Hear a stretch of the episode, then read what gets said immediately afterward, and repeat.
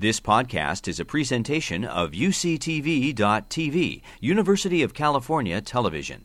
Like what you learn, help others discover UCTV podcasts by leaving a comment or rating in iTunes. It's a pleasure to be with everyone tonight to talk to you about uh, some of the technologies that we're developing in my lab to diagnose and treat disorders in the nervous system and what's called neuromodulation devices. So, for those who are not familiar with this field, uh, neuromodulation is the targeted interrogation of the activity in the nervous system. And uh, many of us know that the nervous system exchanges information between uh, our brain and parts of the body through the spinal cord by electrical signals, charged ions. And so it's natural to use the electrical modality to interrogate the uh, nervous system and to be able to understand how it functions and when there's unparalleled function, how to treat it. Um, electrical stimulation has been used for many decades uh, for uh, treating disorders or diagnosing disorders in, in humans uh, because it's effective and it's safe. And one of the most popular examples in which neuromodulation devices are being used is in pain management, um, particularly for uh, lower back pain and uh, leg pain. And in this case, uh, an implantable pulse generator that you see on this picture on the right is implanted on the back of the patient, connected with some wires to leads that deliver electrical pulses to the surface of the spinal cord. And these electrical pulses uh, basically interject with the pain signal and prohibits its uh, um, flow to the brain. And some example of, um, of the devices that are being implanted are shown over here on the left. These uh, are um, have dimensions of about one centimeter in width, and the contacts, which are typically made of biocompatible platinum material that delivers the electrical pulses, uh, are of the order of a few millimeters. Now, the same type of, uh, of devices has been used in trials in patients with spinal cord injury. And when one uh, controls where the stimulation is delivered at which contact and or which combination of contacts and at what time uh, one is able to basically provoke or uh, initiate um, uh, excitation into the motor neurons to be able to move the muscles. And as such, patients who have been uh, basically paralyzed uh, due to spinal cord injury can now stand up and walk in what is referred to as assisted locomotion. And the example shown uh, over here is from a trial that's done in, in Europe and Switzerland, but there are many centers also in the US that are working uh, for similar outcomes. Now, in terms of uh, brain uh, implants, um, some of the most popular use for neuromodulation devices is for patients with movement disorders, such as with Parkinson's disease, where uh, deep brain stimulation is used in order uh, to limit tremor in, in these patients. Uh, another um, uh, set of uh, clinical trials uh, is also targeted toward spinal cord injury um, uh, but in this case with brain implants. So this is for brain machine interfaces. And the example we see right here uh, comes from Johns Hopkins Applied Physics Lab, where a paralyzed patient has been implanted with six electrodes on both sides of the brain and using his thoughts that are decoded by these implantable uh, electrodes using the electrical signals that they evoke, um, he's able to basically control robotic arms and to cut the piece of cake in front of himself and feed himself. So these are all, you know, very promising results in the uh, in the research uh, clinical trials as well as in the uh, therapeutic applications that we have just discussed for brain uh, for Parkinson's disease and also for the pain uh, management. So today, what I'm going to to do is uh, talk a little bit about the types of signals that we aim to measure with these technologies and summarize some recent efforts or state of the art in neurotechnology, and then discuss UCSD's efforts uh, for uh, developing high resolution neurotechnology to interface with both the brain and the spinal cord. And I'll uh, walk you through some of the development efforts, the controls that we do, and um, uh, look at the safety measures uh, that we take before we translate these devices from the lab to the bedside. And then I'll show some of the applications in mapping the human brain using these devices. And so the fundamental unit that processes information in our brain is called a neuron, and we have about 80 billion uh, of such neurons in, on average in, in our brain, and these form a quadrillion of synapses or connections between them. And the uh, gold standard technique to be able to measure the changes in potentials across this neuron cell membrane is referred to as a patch clamp technique, which allows us basically to get very close to the surface of the cell and measure the small potential fluctuations that happen within the cell. And those potential fluctuations happen uh, due to the movement of ions through what's called ion gate channels. And these ions are like salt ions, charged ions basically in uh, the uh, medium where we have in the tissue, basically where we have uh, all of uh, of these neurons, and um, dysfunction in these ion gate channels is usually correlated with neurodegenerative diseases. And so uh, a lot of the technology aims at uh, understanding how these small potential fluctuations regulate disease or normal function uh, in the brain.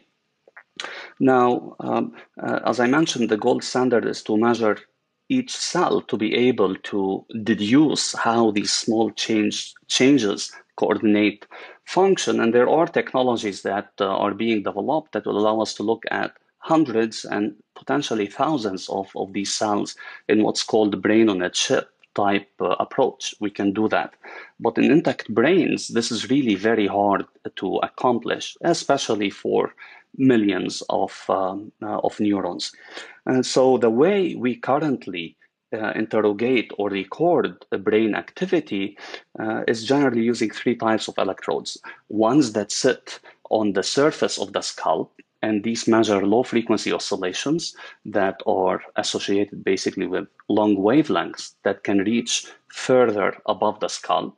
Another type of electrodes is uh, uh, uh, electrocorticography uh, electrodes that sit on the surface of the brain directly under the skull because they are closer to the cells. These can measure slightly higher frequencies.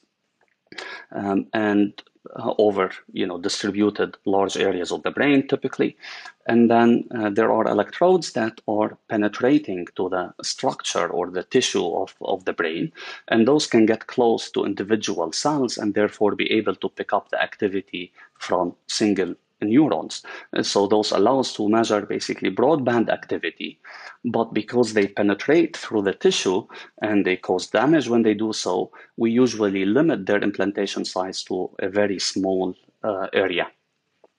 So then the challenge in, in recording broadband activity from the brain to capture the full spectrum of this activity uh, over extended areas uh, is, is indeed this dilemma between uh, how fine of the details that we need to measure and over how much of the brain we need to measure it.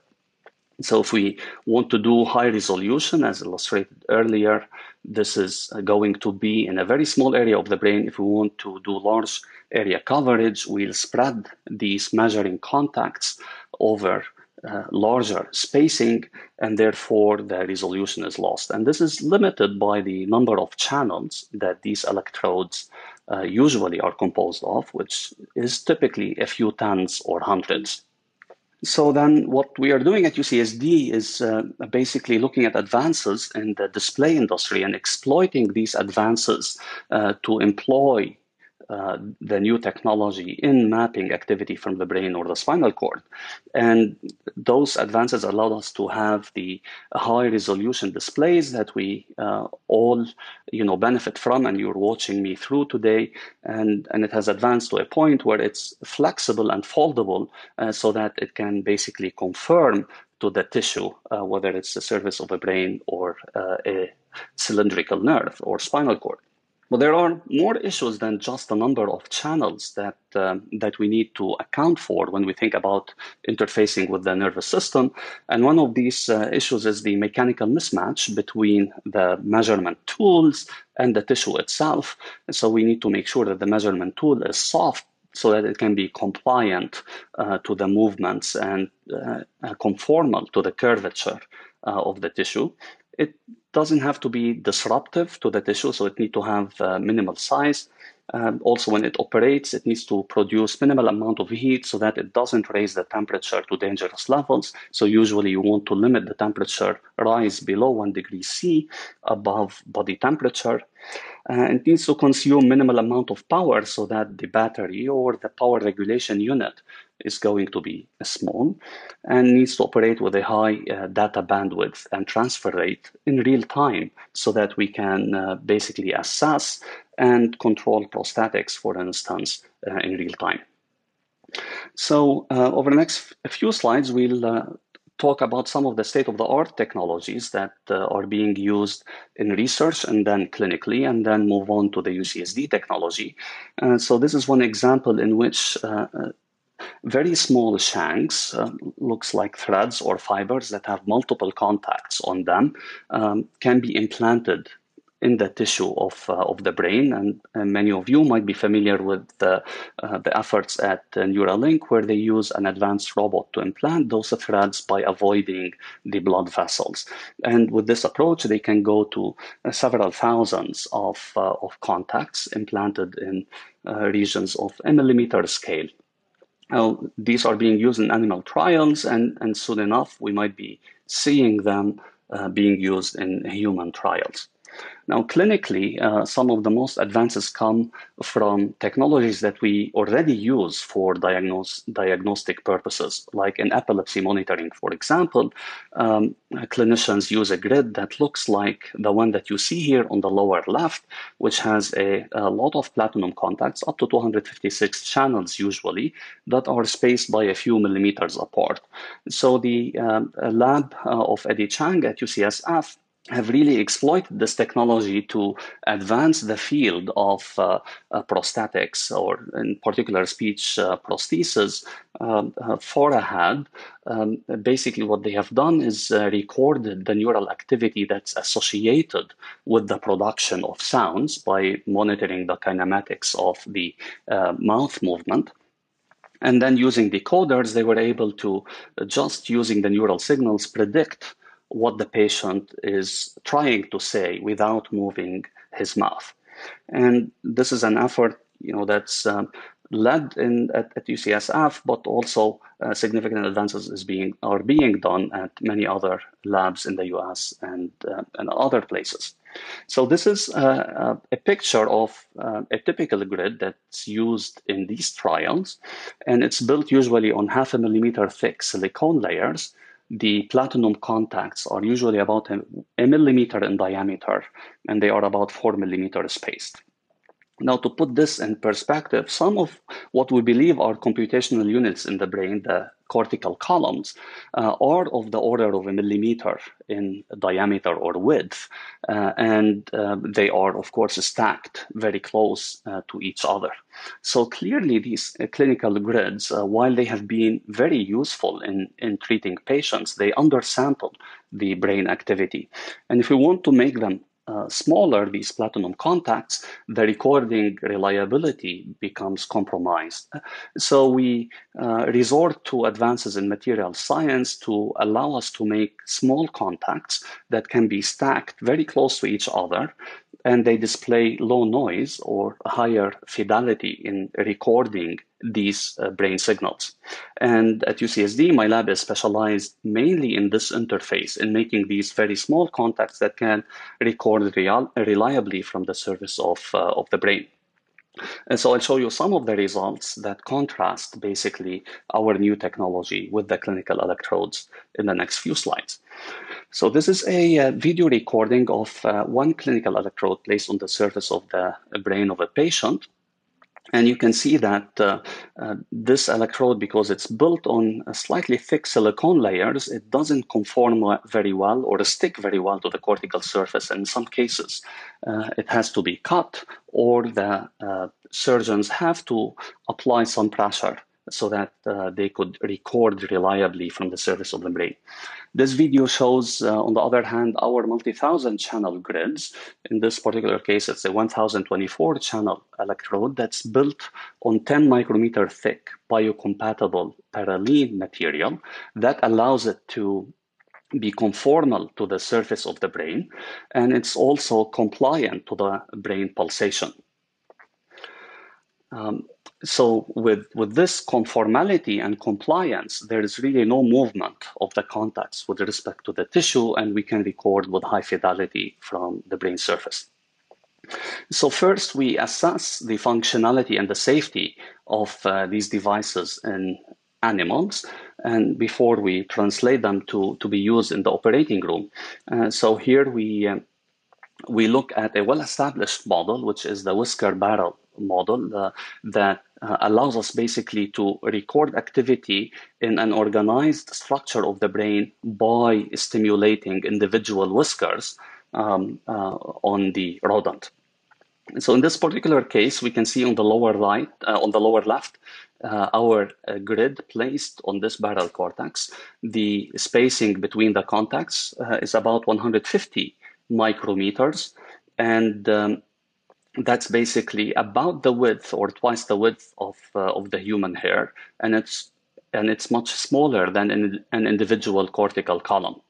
So now, when uh, we do targeted air puffs on individual whiskers, we can uh, record the uh, activity on these thousand channels and see that a subset of the channels have uh, large amplitudes measured, and there's a time delay between uh, you know some of the channels and the responses on the other channels. So there's some wave propagation. Uh, individual whisker stimulation evokes activity in specific locations on the grid as opposed to others. So using this information now, uh, we can basically look at the functional maps for each whisker or different uh, organ uh, of the rat and uh, localize the functional boundaries that correlate with that organ. And we can see here, because of the 0.15 millimeter scale or 150 micrometer scale, these functional boundaries now can be delineated at uh, sub-millimeter uh, resolution. So to make sure that the results are scientifically valid, we'll have to go through multiple experiments and we see reproducibility uh, that will give us confidence in the results that we are seeing. And then for this uh, fourth uh, subject right here, we did postmortem uh, immunohistochemical analysis. And with uh, a particular type of staining, we are able to see the organized barrel structure on the surface of the brain. So once we overlay our functional maps over that well-known procedure of staining, we found that the functional maps do correlate with the post-mortem histology. So that means, you know, with a, single electrode, we can really map the activity in the brain at a very high resolution. We don't need to sacrifice the animal to be able to tell where these structures are and correlate the responses with what we are measuring. And we don't need to do this serially uh, across the surface of the brain. We have a larger coverage through the grid that allows us to get the maps that uh, we have shared. And so in other cases, we implant uh, these animals for longer time to look at the stability of the material in tissue. And we can also uh, do um, histology to see if there are any changes or responses in the tissue due to the implant. Now, as mandated by international standards and the FDA, we need to do biocompatibility tests before we take these devices to be used in humans. So we contract with certified medical device companies that carry out independent tests about the biocompatibility. So once the uh, device passes these tests, and it did pass for the UCSD multi-thousand channel platinum nanorod grids, uh, we can then seek approval from an institutional review board uh, to use these devices acutely in humans for a short duration time during the operation or take those devices to FDA for approval. Now, to get the devices to the operating room, we need to sterilize them. So we box them in traditional or typical uh, sterilization boxes that are used in the hospital, and we go through the hospital sterilization. Then we uh, seal our uh, recording electronics in uh, a leak-tight enclosure that's also sterile, so that we can separate the recording electronics from the tip of the grid that's going to be placed uh, on the patient's brain. And then we do one more uh, set of tests after this packaging uh, procedure. Once the device passes the test, we can move on to um, to generate or do our procedure um, in recording from the brain. Now, some of the experiments that I'm going to show you next are done uh, in collaboration with Dr. Ahmed Raslan at Oregon Health and Sciences University in, in Portland. So one of the tasks that's uh, typically done at the onset of the neurosurgery is to localize the different brain region with, to what's called the central sulcus. And this is the uh, basically sulcus that separates the motor from sensory regions in the brain. And so a clinical grid, similar to the one that I showed you earlier, is applied to the surface of the brain the patient has uh, uh, contacts on their hands or legs and peripheral nerves are stimulated. With this peripheral nerve stimulation, uh, some signals are evoked across this boundary. And if they go, if these signals uh, basically transfer from the sensory to the motor cortex, they flip their polarity from being negative to being positive, for example. At the region where uh, they flip the polarity, we know that that's the functional central sulcus. Now, in this particular patient, when we apply our uh, our grid, uh, the results, of course, agree with the clinical grid, uh, but we can map uh, the curvilinear nature of, of this boundary due to the one millimeter resolution that we have. In fact, in this particular case, because the patient had a lesion, this boundary has been pushed from the anatomical boundary, which is defined by this large vein right here, to what you see as a dashed line as a functional boundary. Right, the brain reorganizes when one have uh, a lesion. Uh, so the only way to know uh, about this reorganization is to do these electrical recordings uh, uh, that uh, we are doing here. So in some cases, the, the patients are awake and our neurosurgery residents can instruct them or engage them in behavioral experiments. So the lab also develops hardware that uh, could be placed on the hands of patients, for example, to track their movements and time lock it to the recordings uh, from the brain. And so, in, in one particular case, we've done two experiments with a patient in which uh, we, we placed vibrotactile stimulators on the tips of their fingers and recorded the activity. And and align that activity to the mapped functional boundary that we had before. And we see discrete uh, correlates for each finger um, on top of, uh, uh, of, of the grid. And this is basically an overlay of the functional maps on the picture of the grid on, on top of the brain's patient where we can see the distribution uh, for the correlates in the brain for each finger. These are the sensory correlates. In another experiment, we asked the patient to close their fist, and then we uh, were able to see the evolution of waves that bounce back and forth between the motor and the, motor and the sensory region to coordinate uh, this movement. And uh, with the resolution that's afforded with, uh, with these grids, now we can construct uh, brain waves at 100 times higher spatial resolution than what ha- uh, have been uh, achieved before, or look at brain activity in terms of waves, uh, as we can see right here. This is basically during the uh, preparation of, uh, of the movement, uh, we observed brain waves originating from the sensory toward the motor cortex. And then when the movement uh, is completed, uh, we can see that this wave has flipped. And we have a, a time sequence uh, of this movement uh, throughout. Now, in, um, in other cases where there is a diseased tissue, like in epilepsy patients, uh, a lot of times uh, to map the diseased tissue, electrical stimulation is applied to the surface of the brain, while uh, the um, uh, clinical team is observing behavioral changes in the patient in response to stimulation, like uh, speech slur, for example. Now, traditionally, this is done without recording uh, because of the obstruction of the recording grid on the surface of the brain.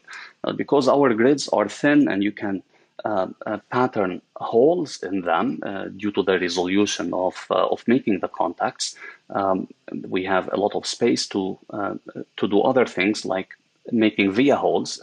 The via holes are originally intended to perfuse cerebrospinal fluid from underneath the grid so that the grid maintains a good contact with the surface of the brain. Uh, but in this case, we can also apply electrical stimulation through these holes while we are uh, recording uh, so that we can look at the disruption of the epileptic waves um, throughout the stimulation procedure and even correlate that with behavioral changes in, uh, in the patient. So this shows uh, basically one trial right here, and there are many trials that the clinical team uh, do, uh, in which um, we have first a stimulation artifact, and then a few seconds later we have uh, basically uh, a lot of discharges. Some of those discharges display a wave-like uh, characteristic.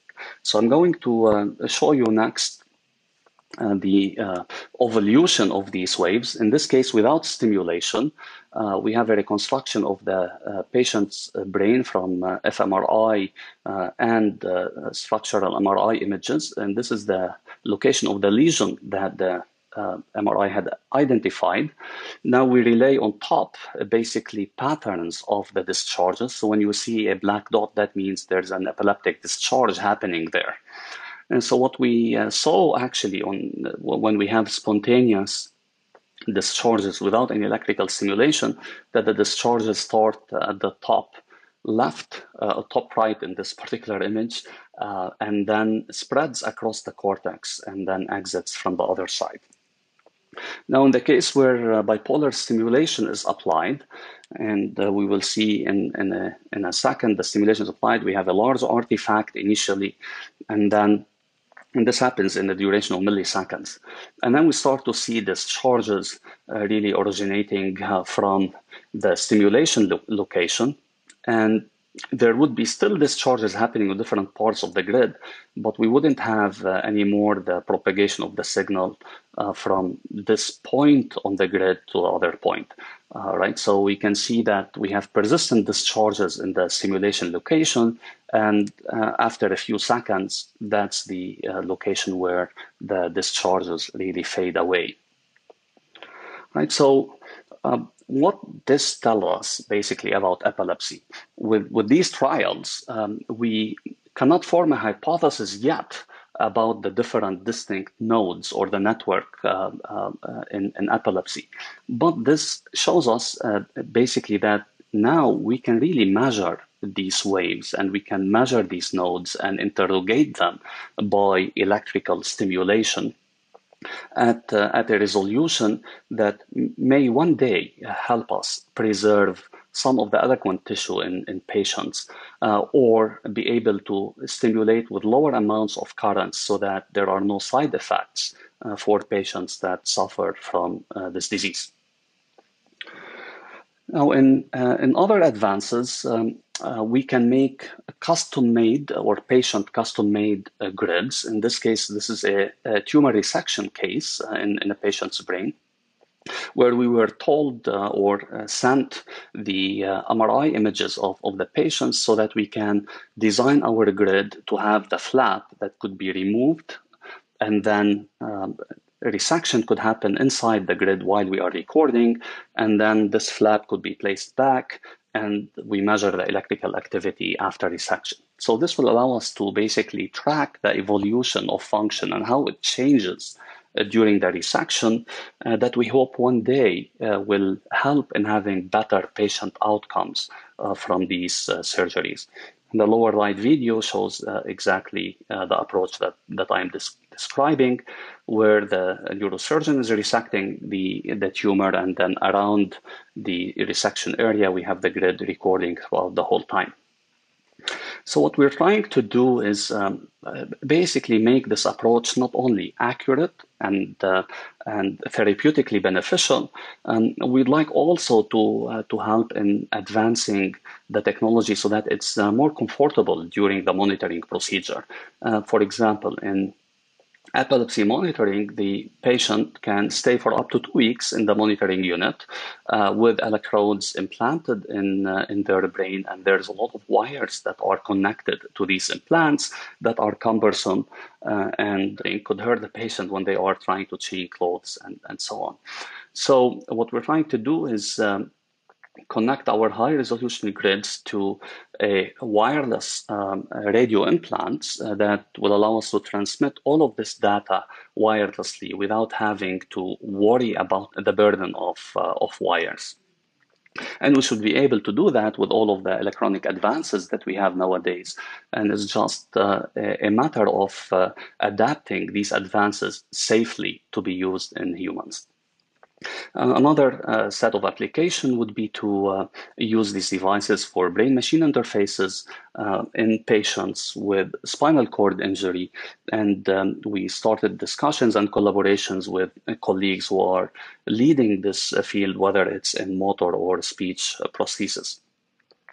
So, in uh, the past half an hour or so, what I hope uh, to have uh, given you an update on implantable uh, neuromodulation devices and introduction to UCSD's uh, emerging technology for interfacing with the brain and the spinal cord. I've uh, showed you how this technology could be beneficial in animals and how we translate this technology at different steps to take it to the bedside, and then some case examples in diagnosing uh, disease, in this particular case, uh, epilepsy, as well as one example of recording brain waves during movements or hand grasp uh, experiment. So this work is done with uh, in a collaboration with multiple uh, excellent labs at UCSD and outside UCSD, in particular uh, the lab of uh, Ahmad Raslan, as I mentioned earlier, and Sydney Cash at Mass General Hospital, a number of talented students and, and postdocs, uh, engineers and neuroscientists at UCSD, and um, uh, also neurosurgery residents who have helped in translating those devices from the engineering school to the to the medical school. The work was initially supported by the Center for Brain Activity Mapping at UCSD, and once we collected some pilot data, we went uh, to the NSF and NIH and uh, applied for grants, and uh, those grants were awarded. So the work is currently funded by a grant from the NSF and a grant from the NIH. Um, uh, we've made use of the Nano 3 facilities at UCSD, which is part of an NSF supported national nanotechnology infrastructure. And uh, we've made use of the Department of Energy user uh, facility at Los Alamos, um, where I did my postdoc before, and where some of my students uh, have uh, uh, made parts of the technology um, when we started. So with this, um, I'd like to thank you again for your attention, and uh, I look forward to discussions and uh, to the questions that you might have um, on, on this or other aspects that you wonder about for neuromodulation. Thank you. Shadi, thank you very much. That was uh, a really tour de force going through um, some of the technology that you've been working on and how far you've come and how far you have to go, though, still. Let's talk a little about the science because there are a couple of questions about what you're actually physically doing with this high resolution grid. So um, before I go to the question, so what is the finest resolution that you've been able to have in terms of distance between electrodes? Um, uh, thanks for the question. So um, we can actually go uh, as far as lithography allows us and that's usually micron scale where we can see things that are useful where we can measure things that are useful. So um, in, in other trials i didn't show today the smallest that we've uh, we've done is 30 micrometers uh, uh, in between. So that's you know 30 over 1000 of a millimeter um, the smallest spacing that uh, we've looked at. And we do see uh, signatures of wave propagation uh, particularly in, in epileptic discharges even at those scales so one of the questions was referring to uh, one of your comments reg- regarding a four millimeter distance at one point, but even with 30 microns. So how many? So their question is how many neurons yeah. are in a given distance? Let's take the 30 microns. How many neurons are in that dis- difference? So yeah, so neurons are arranged basically vertically in uh, in the cortex in different densities. At their highest density, they're in about a cube of 50 micron uh, with a in a cube with a size of about 50 microns. Now, um, in, in a single cortical column, which is like one millimeter by one millimeter, one have on average about 10,000 uh, neurons. So uh, basically, in a four by four millimeter, which is the clinical grid or This is actually a research clinical grid. Uh, clinical practice uses slightly even larger uh, separation. We're looking at a few hundred thousands to a million of, uh, of neurons. And, you know, as discussed in, in one of the slides, uh, what we are looking at is basically the cumulative activity of, of these cells, right? So it's uh, uh, a regional activity rather than individual activity. To know about individual cellular activity, we need to get close to the cell and record individual cells. Yeah, so this is a key question. You are looking at regional waves of activity as opposed to the individual neurons functioning, which, is, is relevant to the next question, but I think you've in part started to answer this already. Um, they're saying the measurement seems to be across a two dimensional surface, and that is the case. Your grid is a two dimensional surface. Um, but the brain is, of course, three dimensional. So there are connections that are going up and down, and the, neuro, the synaptic connections and so on. So how is this? How does this impact your understanding of what's happening here? This provides us a piece of uh, of the picture, and uh, this should be complemented with recordings from depth uh, along the depth of uh, of the brain. And so you know, we're doing surface electrodes and some high density depth electrodes, and other colleagues use depth electrodes in order to record the activity, stimulate, and try to understand how different regions of the brain work together. Um, what the goal of, of the work that I just showed is uh, basically to come up with a technology that will allow us to interface with the brain in a minimally destructive or a minimally invasive way without having to rupture any connections between neurons uh, or the intact tissue of the brain itself. Unless it's diseased, we have to do that. Then, I, in, in my opinion, it's okay to, to go to depth electrodes.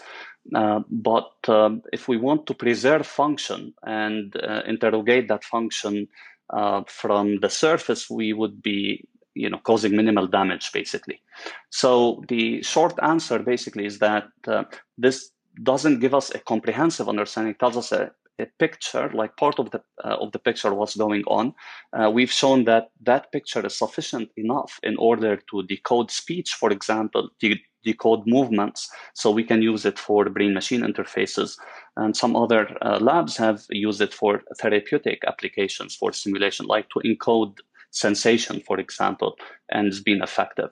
And, and that's why we're using that uh, type of technology. This reminds me, I mean, you, as you say, it's just um, a picture. It's not everything, but it's a sampling of this. And for a comparison, I mean, it is remarkable how much we have learned by not even opening up the skull, but just doing EEG recordings from people, which are even at a further distance from the brain, much cruder, and we can learn a great deal from that. And so now by getting down at this level, you presumably can learn much more. Um, I did a, a calculation. Activity, localize the activity better, hmm. basically, right? So things don't overlap. So get better spatial resolution. Yeah. And you know, and to you know to express the magnitude of this, I I did a calculation that probably a lot of other people have done, and I may have done it incorrectly, but I think I'm I will be the premise will be there. As you noted, there with 80 billion neurons and all of their connections, there are a quadrillion synapses. So, what does a quadrillion mean? And if I've calculated this correctly, um, that's equivalent to a thousand terabytes of information if you considered it just to be bits. And so, you know, some of you might have a computer where you've gotten it up to a terabyte of memory. You think that's incredible. A single human brain thousand terabytes of information going on, and you're extracting part of that story with these with these grids. And it's working at such a low uh, energy, energy efficient, and doing multiple processes at the same time that has developed over you know hundreds of thousands of years. Yeah, I'm going to jump now to another set of questions because several people asked whether this could be used for certain things. And I think this is going to be an opportunity for you to say, we haven't done that yet, but that might be possible. But let me just go through some of the things. So one person asked, right. can this technology be applied to blindness? In, indeed, there are actually clinical trials uh, in uh, which patients have been implanted with uh, electrodes in their visual cortex. And uh, those electrodes uh, take um, images from pictures that are uh, decoded into electrical signals. And then those electrical signals are stimulated basically in the visual cortex to try to provide as good as possible of a picture uh, of what's in the field of view. Um, the electrodes that have been used are more penetrating so far rather than placed on the surface. Um, there are about uh, 100 electrodes that I know of that uh, have been in, in that implant. So one could get a perception of the shapes of the objects in the field of view, uh, but not you know a full detailed uh, picture yet. But yes, these technologies are being applied in this domain. There are labs around the world uh, doing this, most notably in, in Australia. Uh, there are a lot of clinic, uh, relevant clinical trials. So, do you have any sense of um, how far that's gotten? I mean, are, are there people who in these trials who were completely blind and can now make out shapes in their environment and well, I can speak of a study that was published in Science in December of 2020. And uh, in, in that study, basically about uh, 1024 channel grids, which is 16 by 64 of uh, these Utah arrays, I probably showed one of the pictures in, in, in, in my slides, were implanted in, uh, um, um, uh, in a non human primate. And uh, the non human primate was completely blind, but with training, um, they were able uh, to uh, assess that the non-human primate is able to know the shapes of the of, of the objects in his trajectory, and so they are able basically to restore um, some notions of sight uh, for this NHP. Yeah, amazing. thanks. So, um, are there potential uses of this research to reverse chemo-induced peripheral neuropathy in cancer patients? Um, Look, it's possible. I um, I don't have direct knowledge in this field, uh, but we know that electrical fields can affect uh, molecule movement and the growth of uh, of nerves. Uh, so it's possible that one can, can induce or prohibit certain biophysical effects with the application of electrical or magnetic fields. Uh, but I don't have more knowledge in this area. Yeah, actually, since um, if I could throw in a bit because of work that I've done in in peripheral nerve research some years ago, and because I am a survivor of cancer, having suffered from chemo-induced peripheral neuropathy, I think the neuropathy is usually a and it basically think of it as an attack on the nerve connections between, for example, your finger and your spinal cord. So if that nerve has been knocked out putting electrodes in the brain isn't going to help you to feel something at that end. You need to somehow replace that neuron and that connection if it's been destroyed. Um, right. But you know, one could uh, think about uh, having a wearing a device that can perform the sensation and yes. transfer the signal to the brain to to encode the sensation. So things of this nature are being developed and tried right now. And uh, for the patient that I showed uh, was treated in uh, Johns Hopkins University, uh, they have that uh, uh, protocol basically of encoding sensations back from the robotic arms. Okay, great, thank you. And then someone asked, with neuromodulation, could neuromodulation be used in a cerebral palsy patient so they could function normally? Is that such? Is that a possibility?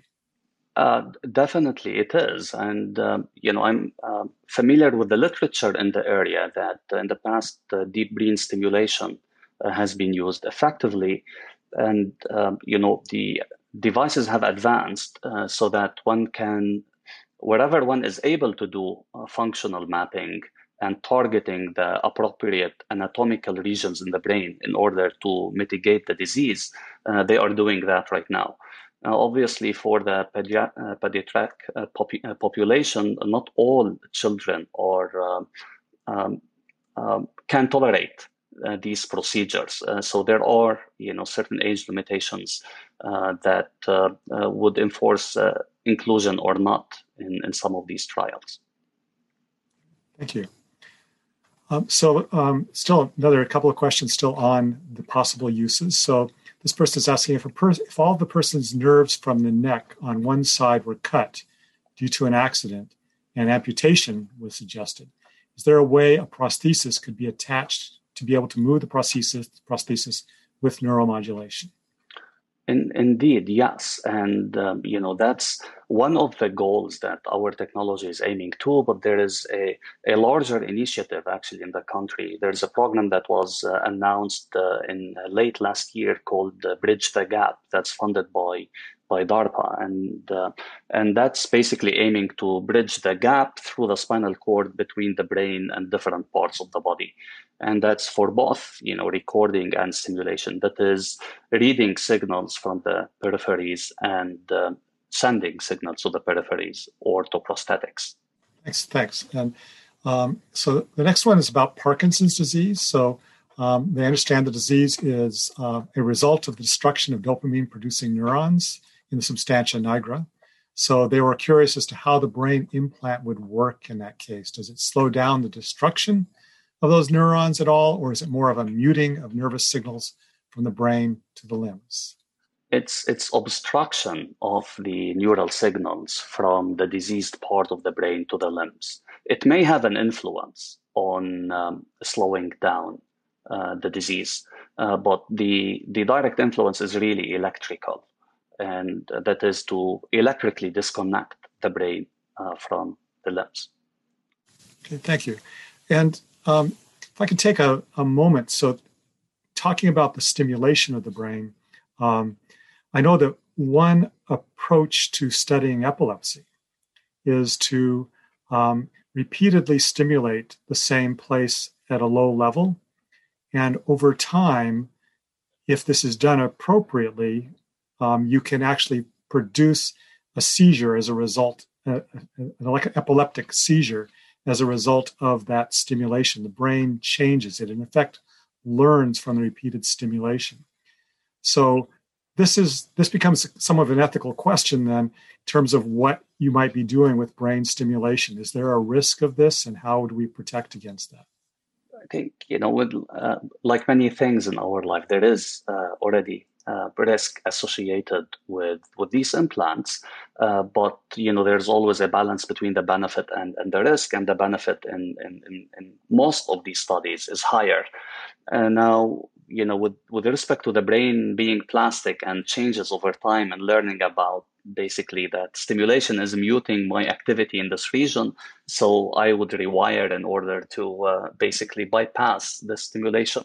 Uh, that's where the high resolution grids or the higher channel count uh, might help because then one would be able to more locally stimulate in specific regions and, and, and record from all of the surrounding region at high resolution.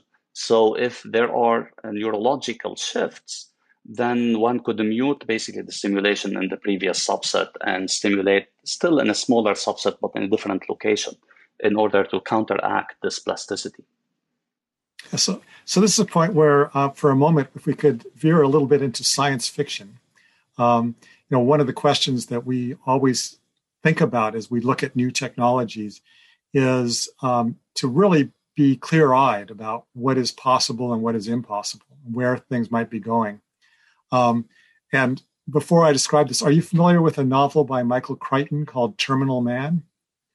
I have not read it. Okay. Well, actually, given what you're doing, you should should read it. I'm not saying it's it's scientifically accurate, but okay. Um, but I'll tell you what this what the, the premise is. Somebody has epilepsy, and they decide to put implant some electrodes in their brain to stimulate in appropriate ways to inhibit the seizures, so they won't have these seizures.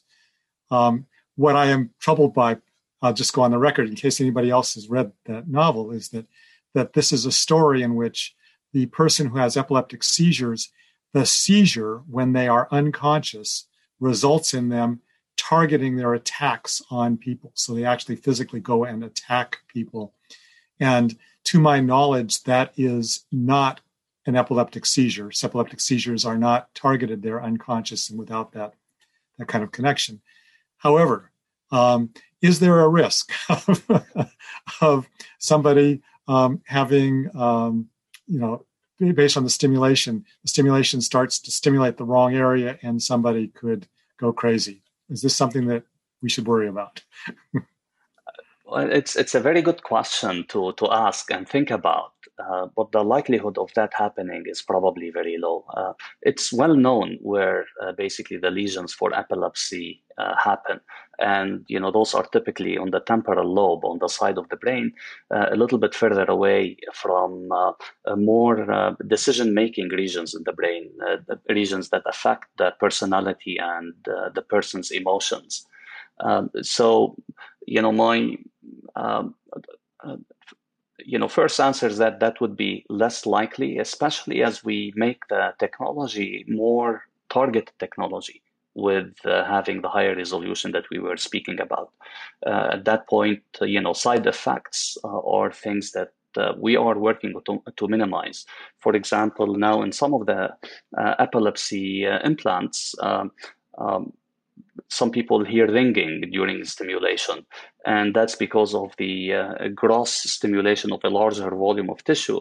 Then, by having uh, smaller contacts or uh, stimulating smaller regions of the brain, one would want to minimize these types of side effects. So, it's for a different reason that than what you were thinking about, but uh, the side effects are, of course, a very important consideration uh, that are usually taken into account in the design of the clinical trial or the design of the experimental study. Thank you. So, um, and actually, well, since we, we I veered into the science fiction piece, you're recording from the brain. Um, you're recording electrical activity of, of neurons. Um, so, is this technology going to someday allow us to read someone's mind? Um, maybe the intent uh, to do some things, but um, uh, you know, get to get a comprehensive picture of all the things that are going uh, in the brain, maybe uh, is um, several decades far uh, from us. Uh, but you know, we are we are doing already decoding for intents for movement, for example, or you know, decision-based thoughts. We can decode this. Um, now you know going deeper into levels that's what's happening you know and at a deeper level in our thinking um, i'm not sure the science is there yet even though we might have like a mighty technology um, aligning it together with the science is still uh, going to be a challenge that will take a few decades in my opinion. Yeah I, I mean so you may know that there are conversations about this sort of thing with functional magnetic resonance imaging where people for example are theoretically able to tell whether somebody is lying or not. Um, is yeah, is that a in in that case, you know, one is looking at some markers, you know, that uh, it's not looking at the detailed picture of the thought. And I mean, there are many startups right now uh, that uh, are looking at uh, what's called like speechless communication. That is, um, you know, we get two brain implants, but we don't talk with each other. We don't even show any gestures, but our thoughts can be transferred between uh, between our brains. And um, you know, is there some merit to this? Uh, there, there is scientific evidence that part of the things that we think about uh, could be decoded and transferred. Um, uh, but how detailed uh, that picture or how detailed you know this encoding is, it's not there to know. Like what I'm thinking right now, for example, how good are your questions? Right, it will be hard for you to to tell. I can tell you that it's very good, uh, but you know, uh, would I have an implant that will tell you that? Uh, in a few years. Um, maybe not. It will take longer time, especially the, the scientific basis uh, needs to be sharpened, uh, even though the technology might get there. I don't think the science is there yet. Thank you. So, so that actually leads directly to a question we've somewhat anticipated it. In some ways, you've gone beyond the question. But so, Elon Musk is a proponent of a brain implant for interaction with a computer.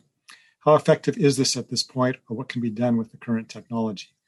How far are we with that? So that you know they've uh, basically um, made a few announcements, uh, showed that uh, their technology is really state of the art in terms of the number of channels uh, or the number of neurons that one can record uh, from the brain.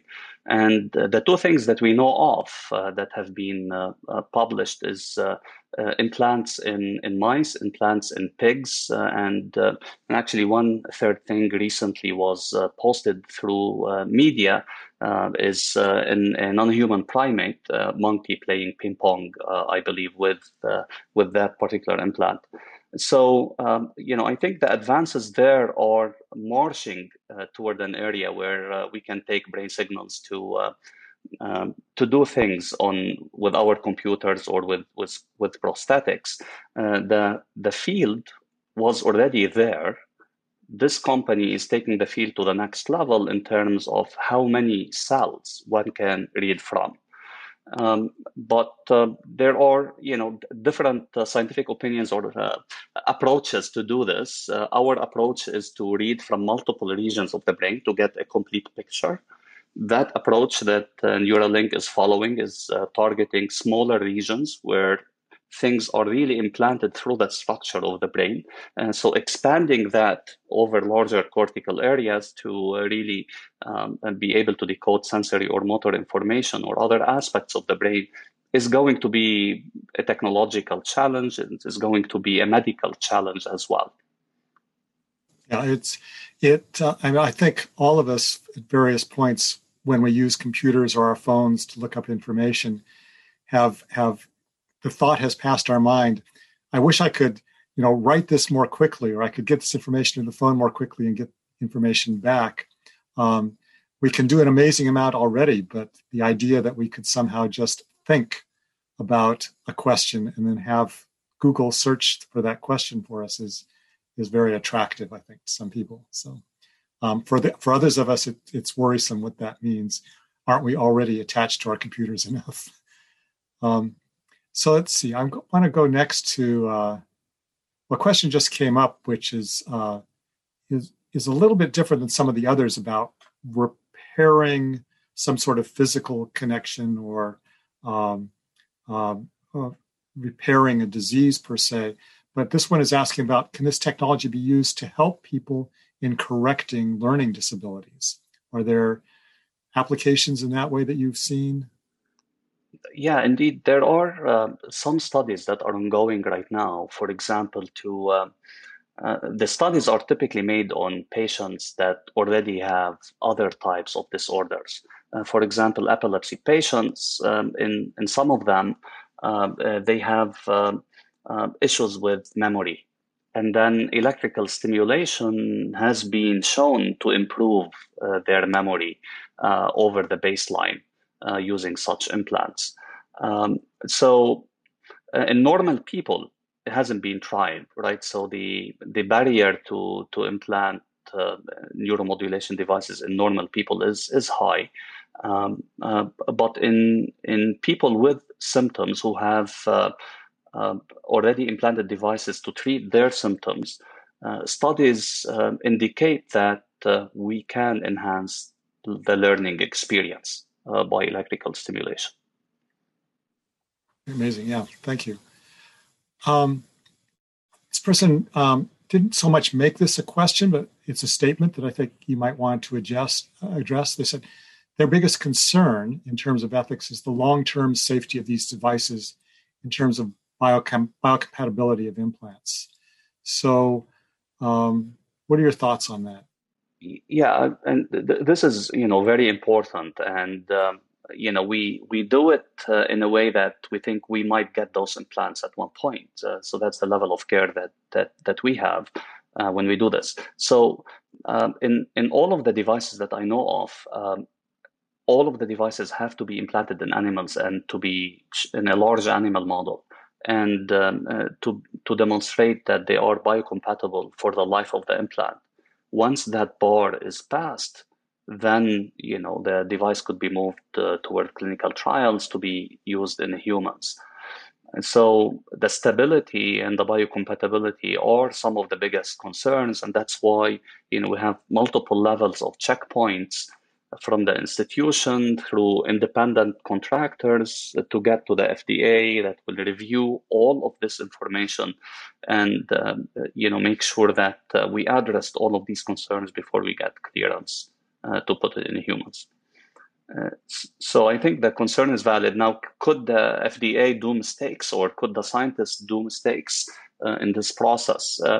Uh, they could. Usually, the things that we do are uh, peer reviewed and have to be, you know, agreed on by the larger community.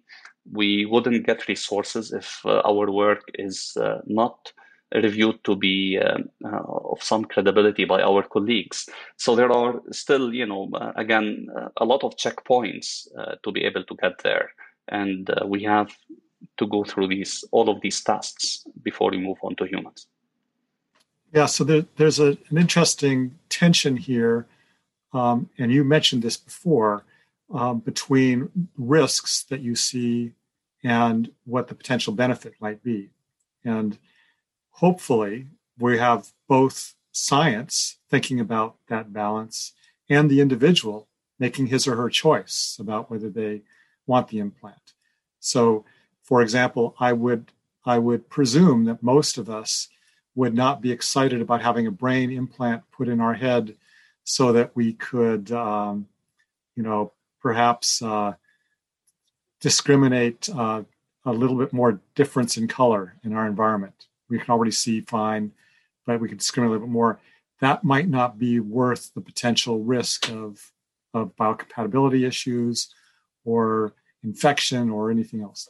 But if somebody is has has lost sight because of an accident, um, the chance of being able to see again would would uh, push in favor of saying I'm willing to take some of those risks.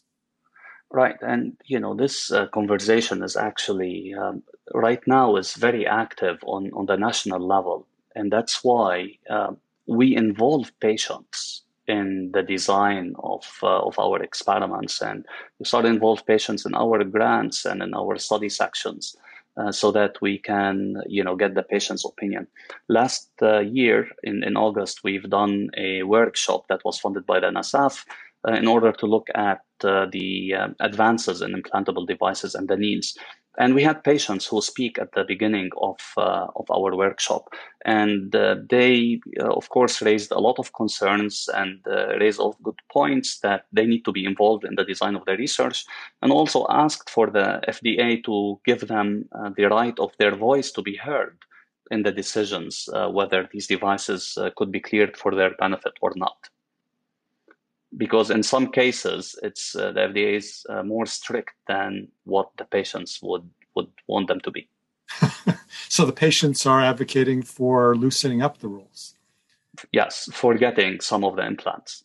Yeah. So um, so what are your thoughts about that trade-off of people pushing for something that might not be ready? Because isn't there a risk if we go too fast that people will be harmed? And then we'll have to step back and slow down again. Um, listen, for the particular disease that you know that that issue was brought up, um, I'm not familiar. I don't think the FDA would loosen up, or you know, us as scientists would, would loosen up the bar in order to get a technology that's half baked, uh, basically to the to the patient. Um, there are cases in which you know the patient's quality of life is uh, so low that um, um, they are in a position where uh, they favor being uh, subjects for trials for some of these technologies.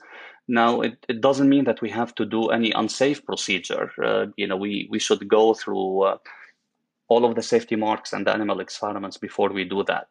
Um, uh, but you know how how you know it's a very thin boundary that could be moved to the right and to the left you know, based on uh, multiple stakeholders. Uh, so I think the most important thing is to involve all stakeholders in the conversation, look at the pros and the cons, and make an educated decision that will eventually uh, benefit patients. It, it, sounds very good that you're you're doing that, um, and you know the the challenge here that I'm picturing is even as you do your research studies, um, if you at some point want to study a potential uh, remedy for blindness, somebody who's been blind who had sight perhaps when they were younger and because of an accident they're blind, they may be very attracted to the idea that this might work. So, how do you? I, I don't know if where, what you've done in your own studies or some of your colleagues. How do you negotiate that informed consent process so that somebody who sees the benefit will also see the risks of what they're going to choose to do here? How do you well, how do you deal with that? that's a really good uh, good question. And, um, you know, I think in the consent form itself, we'll have to inform the patient about the risks of the study and, you know, what, what are the benefits. And there, there is any benefit, particularly to the work that I, I was doing, uh, which was mostly for research purposes in this phase. Um, but, um, um you know, usually the procedures have to be done in patients who could, on their own, uh, make an a, a good faithful decision and consent to the study. They they understand all the risks and the benefits, and they're able to do so. Uh, for patients who um, cannot do that, they're usually excluded from the studies. Yeah. So um, I mean, just for the record, and I think it might be worth talking about this a little bit. I um, I think I'm probably pretty capable of understanding things like that. But for example, when I hit an end user license agreement or uh, a car rental agreement. Um, I am notorious for pretty much not reading those. So, how do you ensure that the patient actually absorbed the risks and didn't over evaluate the, the potential benefit? Well, yeah, I, I think the regulatory body would enforce basically the procedures based on their complexity. So if it's something that's really complicated and involves a lot of risks and some benefits, then this procedure needs to happen several days or maybe weeks in advance. And they have to involve the patient, you know, to make sure that they understand every step and every risk uh, before uh, involving them in the trial. Uh, for some simple experiments, you know, this could be done the day before uh, the, the surgery. But uh, for things that could be life changing, it has to be done many weeks ahead or at least many days ahead so that the patient and their family could understand the risks. And that, that, that sounds very good and ideal um, to have a conversation so that it becomes clear the patient doesn't just say, I read the document and I'm going to sign it, but they're able to relay exactly what they're trading off. They say, I understand there's this risk. That's very good. Um, so, I guess related to this, um, one of the uh, participants this evening asked Have any experiments resulted in injury um, or permanent injury to patients? Not that I know of, and yeah, not not in our experiments. Um, I'm, I'm not familiar. Usually, we simulate, of course, the, the, the experiments before we do them in, in, humans to make sure every part of the procedure is safe. Um, but I'm not familiar with uh, with any such incidents. Usually, we have a uh, uh, safety monitoring board that's associated with every experiment that involves humans. And uh, we'll have to report uh, our progress and our findings and our incidents directly to uh, this uh, safety monitoring board that involves clinicians usually. And those, this is independent from the study team. They have the power to stop the study and um, you know until things are basically safe to um, to resume. So I'm, I'm just thinking about uh, you know the future of of how this kind of technology might be rolled out. I'm, I'm thinking of the stimulation side. Um, I can imagine a, a pretty um, well, actually, I can imagine somebody thinking this is a good idea. So let's say that I have um, I I am concerned that I have gained too much weight, and I think that the best way to stop gaining so much weight would be to not eat as much. And I, you know, independent of whether that really would work or not, let's assume that's what I believed would be the case. Then, if I had an electrode that I could use to stimulate my brain to tell me that I was full, so I don't feel hungry and I wouldn't eat as much, then that would help me achieve my goal.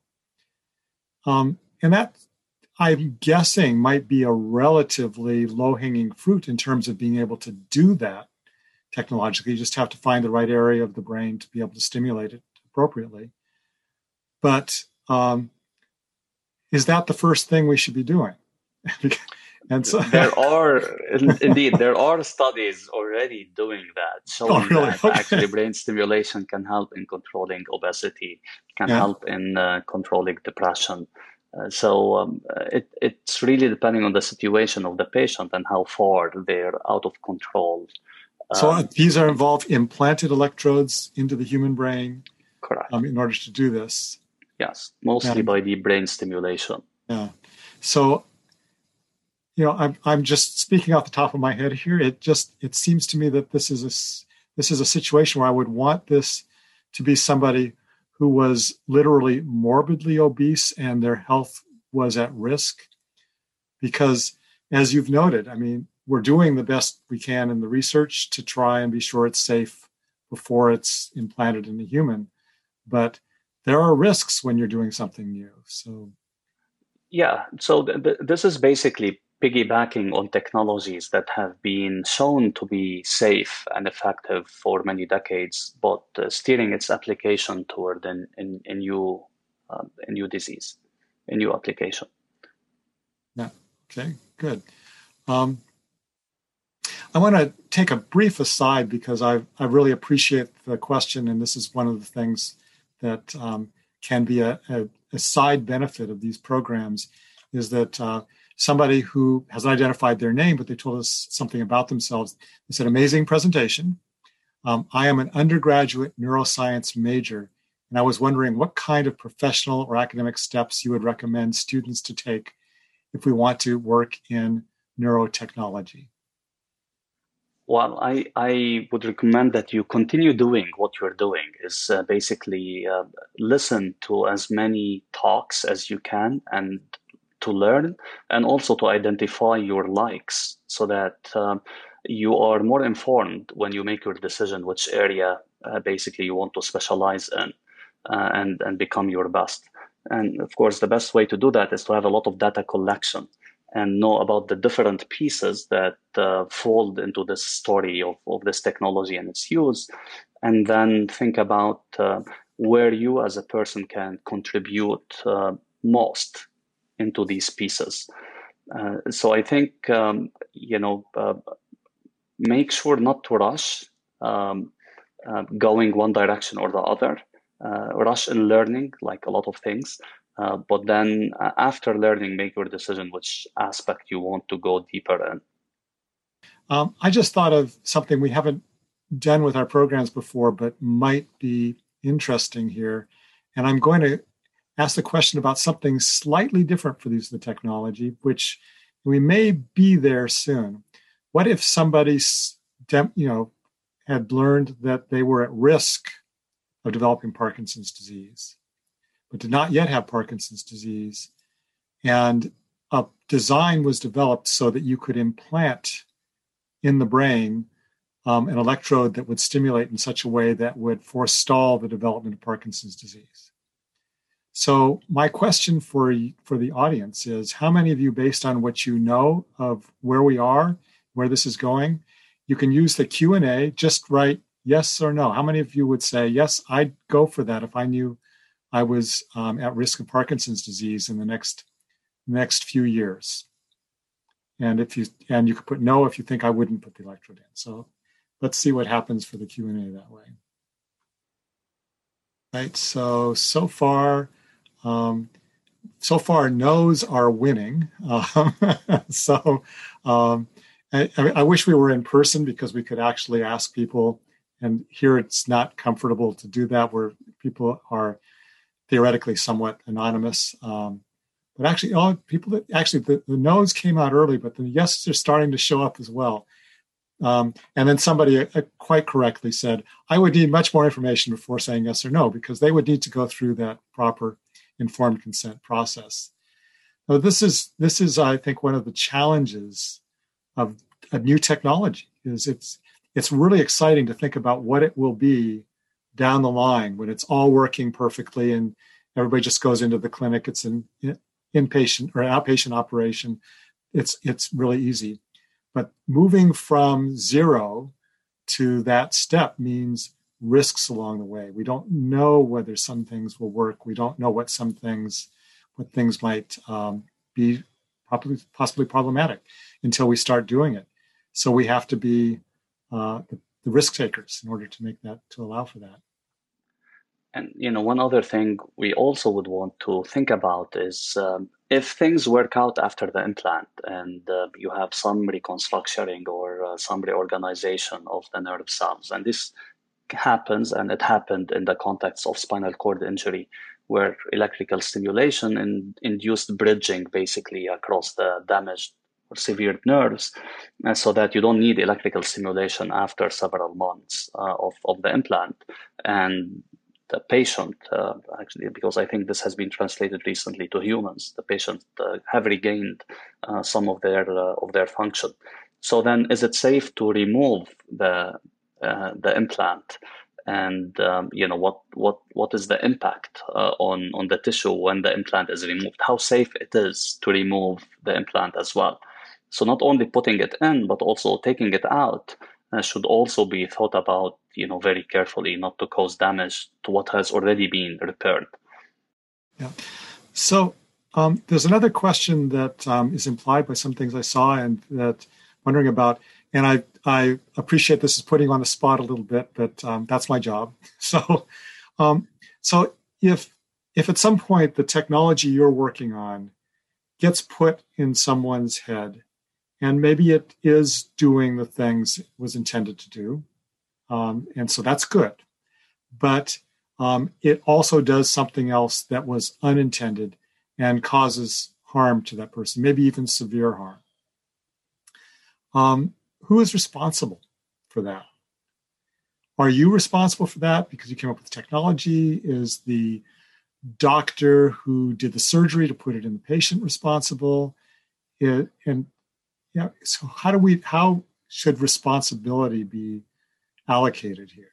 I, I, I think we all should be responsible. And um, you know, we started by talking about involving everybody in the decision. Um, that's of course based on the things that we know, but there are things that that we we don't know.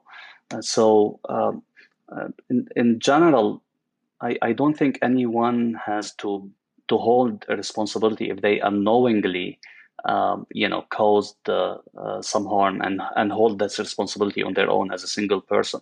I think all people involved in the study um, will will hold the responsibility in, in, in that respect. And you know that's why i tend not to take um, single-minded decisions without uh, talking to my colleagues, even in engineering, but also on the medical side, to make sure we covered all of the effects that could happen, um, you know, before we do the implants.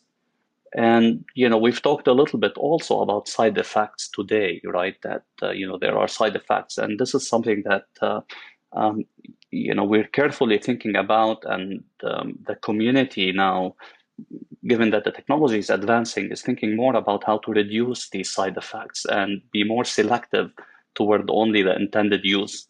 So my hope is that uh, you know as things develop uh, we are truly more selective to specific uh, targets uh, in the modulation so that uh, we don't have to worry about these uh, other things other side effects or things that we could damage in the procedure. Yeah. So, um, are you, if you think about what um, you're doing, um, and it sounds like this is something that's routinely part of what you do, trying to engage stakeholders and and getting an understanding of what's important and what's not important and what will be helpful um, from the community. Um, to what extent would you say that is a common approach in um, engineering? It, I, do you feel like this is something that most of your colleagues do, or is that unusual?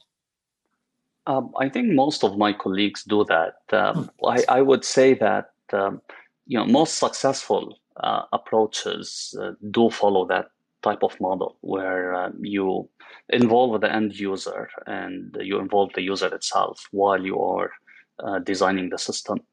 And so uh, we, we do that routinely here, and we try to in, in different sectors of, of our research. My my sense is that you know we've had many scientists talk in the series, um, but only a handful of them made it really clear this is an important part of what they do. And I, I, uh, I want to applaud you for for that and, and seeing that because I, you know, I think it's important because to do otherwise risks not only your research but the research of others. Because if things go wrong, then that's going to reflect on all researchers, not just what happened in, in your study. So that's a I, I, I think you know I, I agree. It's important. That's why we have the, this series. The, the real success is actually measured, you know, by the by the beneficiary at the end. So if if you don't hear hear them from the beginning to the end uh, throughout the process, then you know we're not solving their problem. We're solving a problem that might be irrelevant. Um, there's there's a another question here that's an angle that I I hadn't thought about. I'm I'm hoping you have. So uh, the person says, how mechanically sensitive are these implants? If some future patient had one of these implants, you know, to stimulate a particular area of the brain, then they were in a car crash or some injury that could that could shift the implant out of position and therefore stimulate the wrong area or do something. So, what what's that risk? So it is. It's actually a very good, very good question, and this is usually thought about in the context of uh, um, of designing the implant. It's thought about uh, in terms of natural movements. For example, if we have an implant in the spinal cord and then uh, the uh, IPG or the pulse generator is implanted somewhere on the chest, and then you know the, the patient or the person who is implanted that implant has different types of movements of their neck to the right to the left and twisting their back and that leads to you know some extension um, and usually the, the leads and the device has to comply to all these flex movements. Um, in the case of accidents where things might break, you know, one has really then to uh, have taken into account the possibility of going in, removing the device safely, and replacing it, right? If things mechanically break break down. Uh, but in terms of natural movements in the brain or the spine or the other you know uh, parts of the peripheral nervous system, uh, this has to be accounted in the design stage, and we do leave room for you know these mechanical perturbations. And that's one of the main reasons actually we, we make our devices on a very thin substrate so that it can comply to those movements without affecting the fidelity or the quality of uh, the interface with, with the nervous system. So that question and, and your answer then makes me wonder about an, another reason that things might change, and that's um, development. So, is there any sense that there's that you probably would nor that you would normally not want to put one of these devices in a young child for the long term because as they develop, their the, the shape of their brains changing, the interactions between the neurons are are changing remarkably. It may be that um, that it just won't be the right spot for a long time and therefore you get back to the problem of having to go back in to do another surgery is that a is that a conversation that is going on about the risks well I, yeah I, I, think that's um, probably known uh, and, and, we have to have like a medical uh, person uh, or medical expertise to say it but i think um, after a certain age the the structure and the size of the brain doesn't change much. Things rewire within the brain, uh, but the overall, you know, morphology and structure doesn't change much. And this happens, you know, at, at a child's age. I should not give you numbers so that I wouldn't be quoted uh, wrongly. uh, but but it is it's not you know for uh, uh, basically too many years for from one one being born. Um, so that that has to be taken into account. That's why those devices are not put permanently into somebody who is uh, basically their brain size is still developing. Yeah. So that so if um, you know, I mean, it seems that that age is probably is, is as you as you say, and I'm not going to give the precise number either, is fairly young. But even if you ignore that, we do know that um, all of us who have had teenagers at home or remember ourselves as teenagers know the brain may not be physically changing in size, but it is changing in its connections. And so that depending on what you were treating, I mean, I could imagine many treatments that might be anticipated that um, that those areas of the brain that you're trying to stimulate or inhibit might be changing. And so you you might need a plastic or a, a changeable um, array that's that's in the brain to be stimulating different areas. In, indeed, and maybe one other way to look at it is to uh, have more again targeted regions to stimulate or record, where uh, you know some of the electrodes are not activated for a long duration of time and those will be implanted in closed loop systems. So let us say you stimulate to get a certain function, but you also measure uh, the biomarkers of, uh, of the effect. And then, um, you know, if you're not getting the desired outcome, then you can change the location of the stimulation and, uh, you know, read the biomarkers in order to adjust. So that's where having, you know, more contacts and higher channel uh, density or counts is important. Yeah, well, that's a theme that's been throughout this talk and your presentation is you are you are looking at both ends of this. You're, you're interested in stimulating elect, electrical activity of neurons, stimulating neurons, but also recording activity. And that ability to get feedback for what you're doing is key. So I, I think um, we'll need to wrap it up now because uh, it's seven o'clock. But I want to thank you for a really interesting, wide-ranging talk. We covered a lot of different potential outcomes here. I, I think you have a lot of people in the audience who are looking forward to new developments. Um, they, they may not come fast enough, but I know you're working on it. These were excellent questions and uh, really uh, deep thoughts. So I appreciate uh, all the points that you have raised and the audience have raised. Yeah, we, we have a very forward. good audience, so that's to be expected. Yes. So, thank yes. you, thank you Shadi. Have a good right. evening. Thanks a lot. Have a good Bye-bye. evening. You've been listening to a podcast by University of California Television. For more information about this program or UCTV, visit us online at uctv.tv.